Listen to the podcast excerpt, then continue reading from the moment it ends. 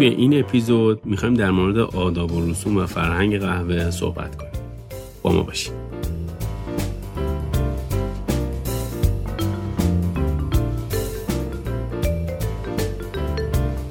مکان سوم یا همون ترد پلیس چیست و چه ارتباطی با کافه ها داره؟ ری اولدنبرگ، جامعه شناس شهری، از مکان سوم به عنوان محلی برای اجتماعات عمومی غیررسمی که در خدمت جامعه بوده و در طول قرنها به بخش جدایی ناپذیر از جامعه بشری تبدیل شده یاد میکنه، در حالی که خانه، مکان اول، محل خصوصی بوده و محل کار که همون مکان دومه، تجربه اجتماعی در چارچوب‌های معین ارائه میکنه. مکان‌های سوم محیط‌های عمومی و آرامتری هستند که افراد توی اون امکان ملاقات و تعاملات آزادتری داشته باشن. برچسب مکان سوم میتونه به گستره متفاوتی از فضاهای عمومی اطلاق بشه، اما در بسیاری موارد برجسته ترین مثال برای اون کافی شاپه. فضای ملاقاتی دوستانه و غیر رسمی برای دیدار با دوستان و حتی ملاقات با افراد جدید.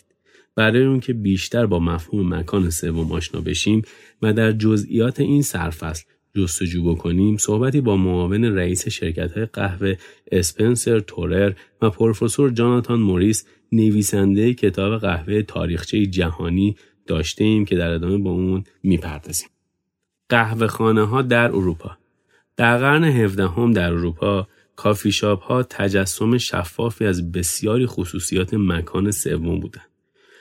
پیش از اون که قهوه خونه ها در اروپا ظهور بکنن، میخونه ها مهمترین مکان برای ملاقات عمومی در سراسر قاره بودن، در حالی که میزبانی در خانه برای افراد عموماً غیر ممکن یا نامطلوب بود. اونها در میخونه ها دور هم جمع می شدن، در کنار صرف نوشیدنی با یکدیگر معاشرت می کردن. هنگامی که در سال هزار و ششصد و پنجاه اولین قهوه خونه ها در انگلستان افتتاح شدند، فرصت اون پیش اومد تا افراد بدون مصرف الکل با یکدیگر همراه بشن. به گفته پروفسور جاناتان موریس، نویسنده کتاب قهوه تاریخچه جهانی و از اجرا کنندگان پادکست تاریخچه از قهوه یا همون A History of Coffee، قهوه خونه های اولیه مانند میخونه ها حول محور الکل نمی چرخیدن. در قهوه خونه ها این امکان فراهم می شد که افراد در هوشیاری با یکدیگر ملاقات و گفتگو داشته باشند. جاناتان میگه اونچه به قهوه خونه های اولیه در انگلستان شخصیت بخشید، نوعی احساس برابری بین افراد بود که برخلاف قراردادهای اجتماعی اون زمان بر وضعیت طبقاتی و اقتصادی افراد تمرکز نداشت. افراد توی این فضا امکان ملاقات با کسانی رو داشتن که پیش از اون هیچگاه اونا رو ندیده بودن و تحت هیچ شرایط دیگری امکان ملاقات با اونها رو نداشتن. در واقع اونا میتونستن فارغ از جایگاه اجتماعی با یکدیگر ارتباط برقرار بکنن. میزها و نیمکت‌های بلند توی قهوه خونه ها به گونه‌ای چیده شده بودن که افراد به ترتیب ورود بر آنها بنشینن. این اتفاق بهانه برقراری مکالماتی بین افراد غریبه از هر جایگاهی در جامعه بود.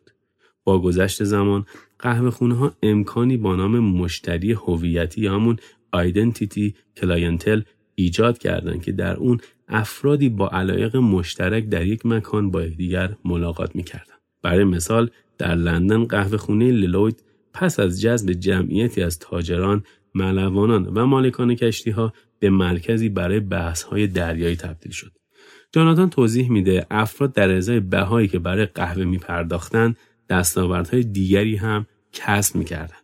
به قهوه خونه ها دانشگاه پنی میگفتن، چرا که دوی مکان ها در کنار لذت نوشیدن قهوه به قیمت یک پنی، دنیایی از اطلاعات جدید و ناشناخته برای جستجو پیش روی مخاطب وجود داشت.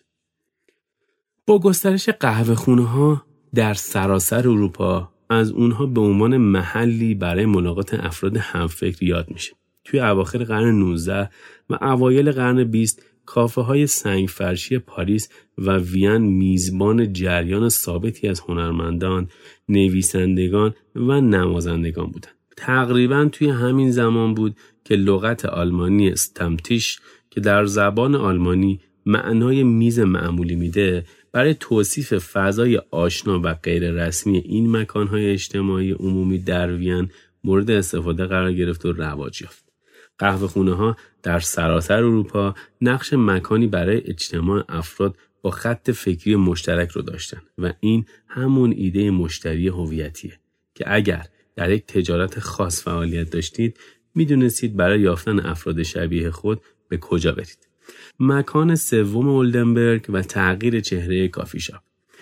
توی سال هزار و نهصد و هشتاد و نه ری اولدنبرگ جامعه شناس شهری کتاب برجسته به نام جای خوب عالی یا همون The Great Good Place منتشر کرد که توی اون مکان سوم رو در تمام اشکال گوناگون اون بررسی میکنه، از کتاب فروشی ها تا کافی شاپ و بارها.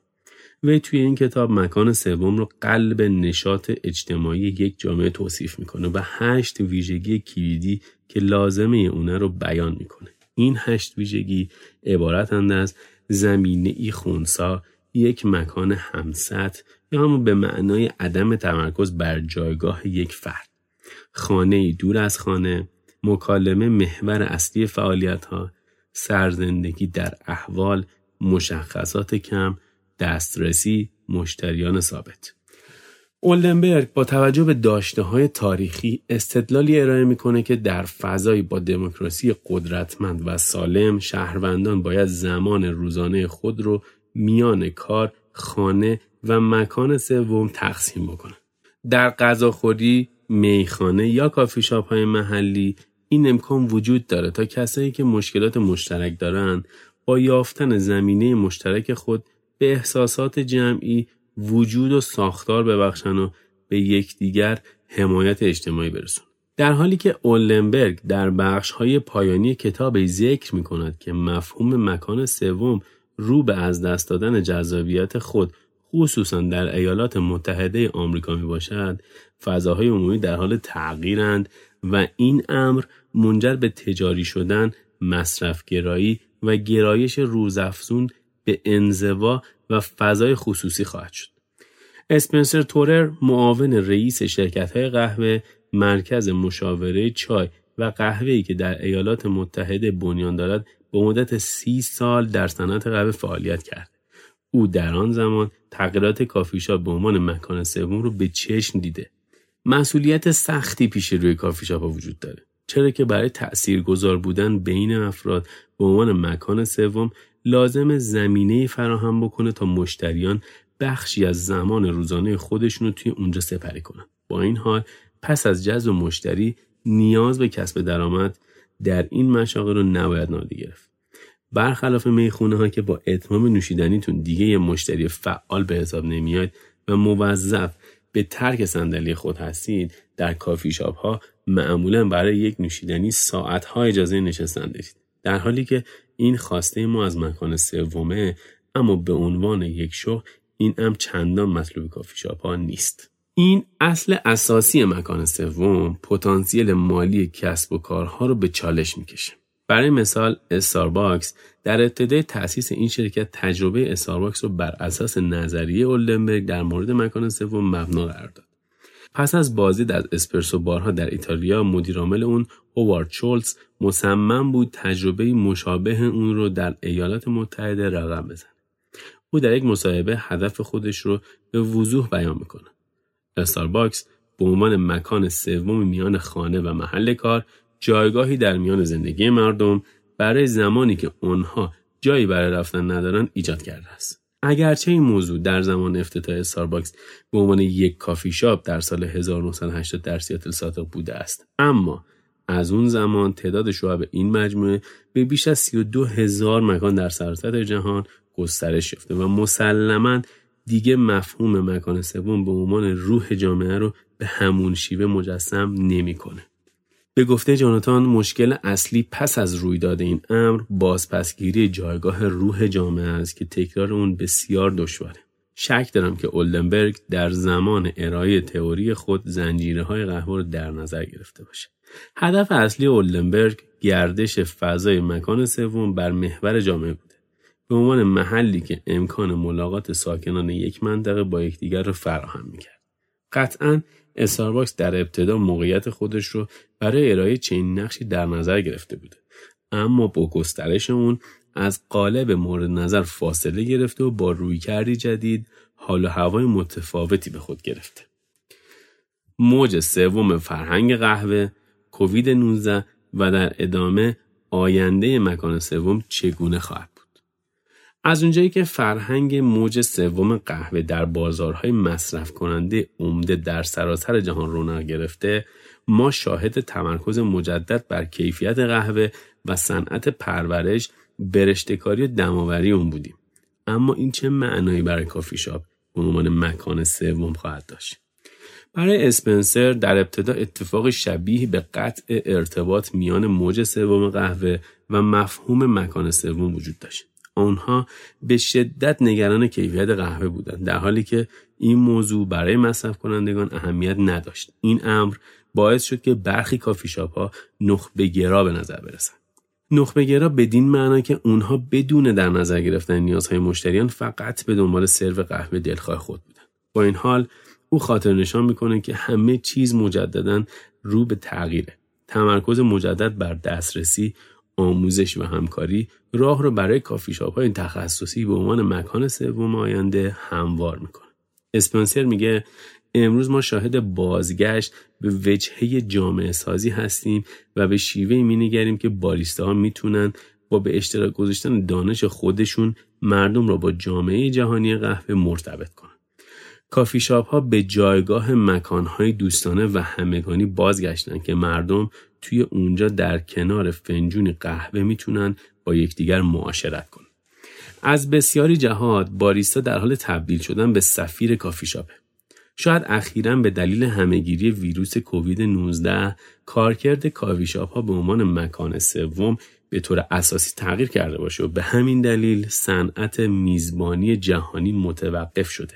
محققان تخمین میزنن که حدود نود و پنج درصد از مشاغل مرتبط با قهوه خارج از خانه در سال بیست بیست برای مدتی وادار به تعطیلی شدن.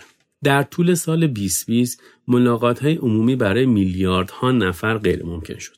مکان‌های سوم در سراسر جهان تعطیل شدن و به جای اون مصرف کننده‌ها شروع به نوشیدن بیشتر قهوه در خانه کردند. جاناتان میگه هنگامی که کافی شاپ‌ها مجدداً بازگشایی بشن، مصرف کنندگان مشتاق بازگشت اونها به جایگاه مکان سوم و جایی برای کار کردن خواهند بود. آینده روشنی به عنوان مکان سوم برای کافی شاپ ها وجود خواهد داشت و به نظر میرسه کافی شاپ ها رشد بیشتری کردن و محلی تر خواهند شد، خصوصا اگه تغییرات به وجود اومده در تعاملات و نحوه کار کردن اونها ادامه یافته و طولانی تر بشه. به نظر میرسه اگر افراد به کار کردن از راه دور در خانه ادامه بدن، از کافی شاپ ها به عنوان جایگزینی برای خانه به عنوان محل کار استفاده خواهد شد. اگر این اتفاق عملی بشه، در روند جامعه سازی موفقیت خوبی رو شاهد خواهیم بود. افق‌های پیش روی کافی شاپ‌ها پس از پایان همه‌گیری امیدوار کننده است و اگر امکان بازگشت کافی شاپ‌ها به نقطه اوج خود رو نادیده بگیریم، دنیای بزرگی رو از دست خواهیم داد.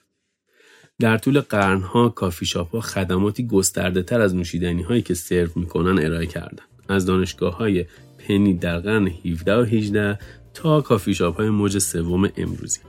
به لطف وجود کافی شاپ ها محیطی آزاد و خنثی فراهم شده که تبادل افکار و معاشرت افراد با بهانه یک فنجان قهوه امکان پذیر شده. در حالی که در همه‌گیری کووید نوزده نقش کافی شاپ ها تغییر کرده و با توجه به گسترش فرهنگ موج سوم قهوه، به نظر احتمال اون که اونها به عنوان مکان سوم محبوبی میان خانه و محل کار برای دهه‌های آینده باقی بمونند بسیار زیاده. منبع این مقاله وبسایت پرفکت دیلی گراند، ژانویه بیست بیست و یک. مکان سوم چیست و چه ارتباطی با کافی شاپ ها دارد؟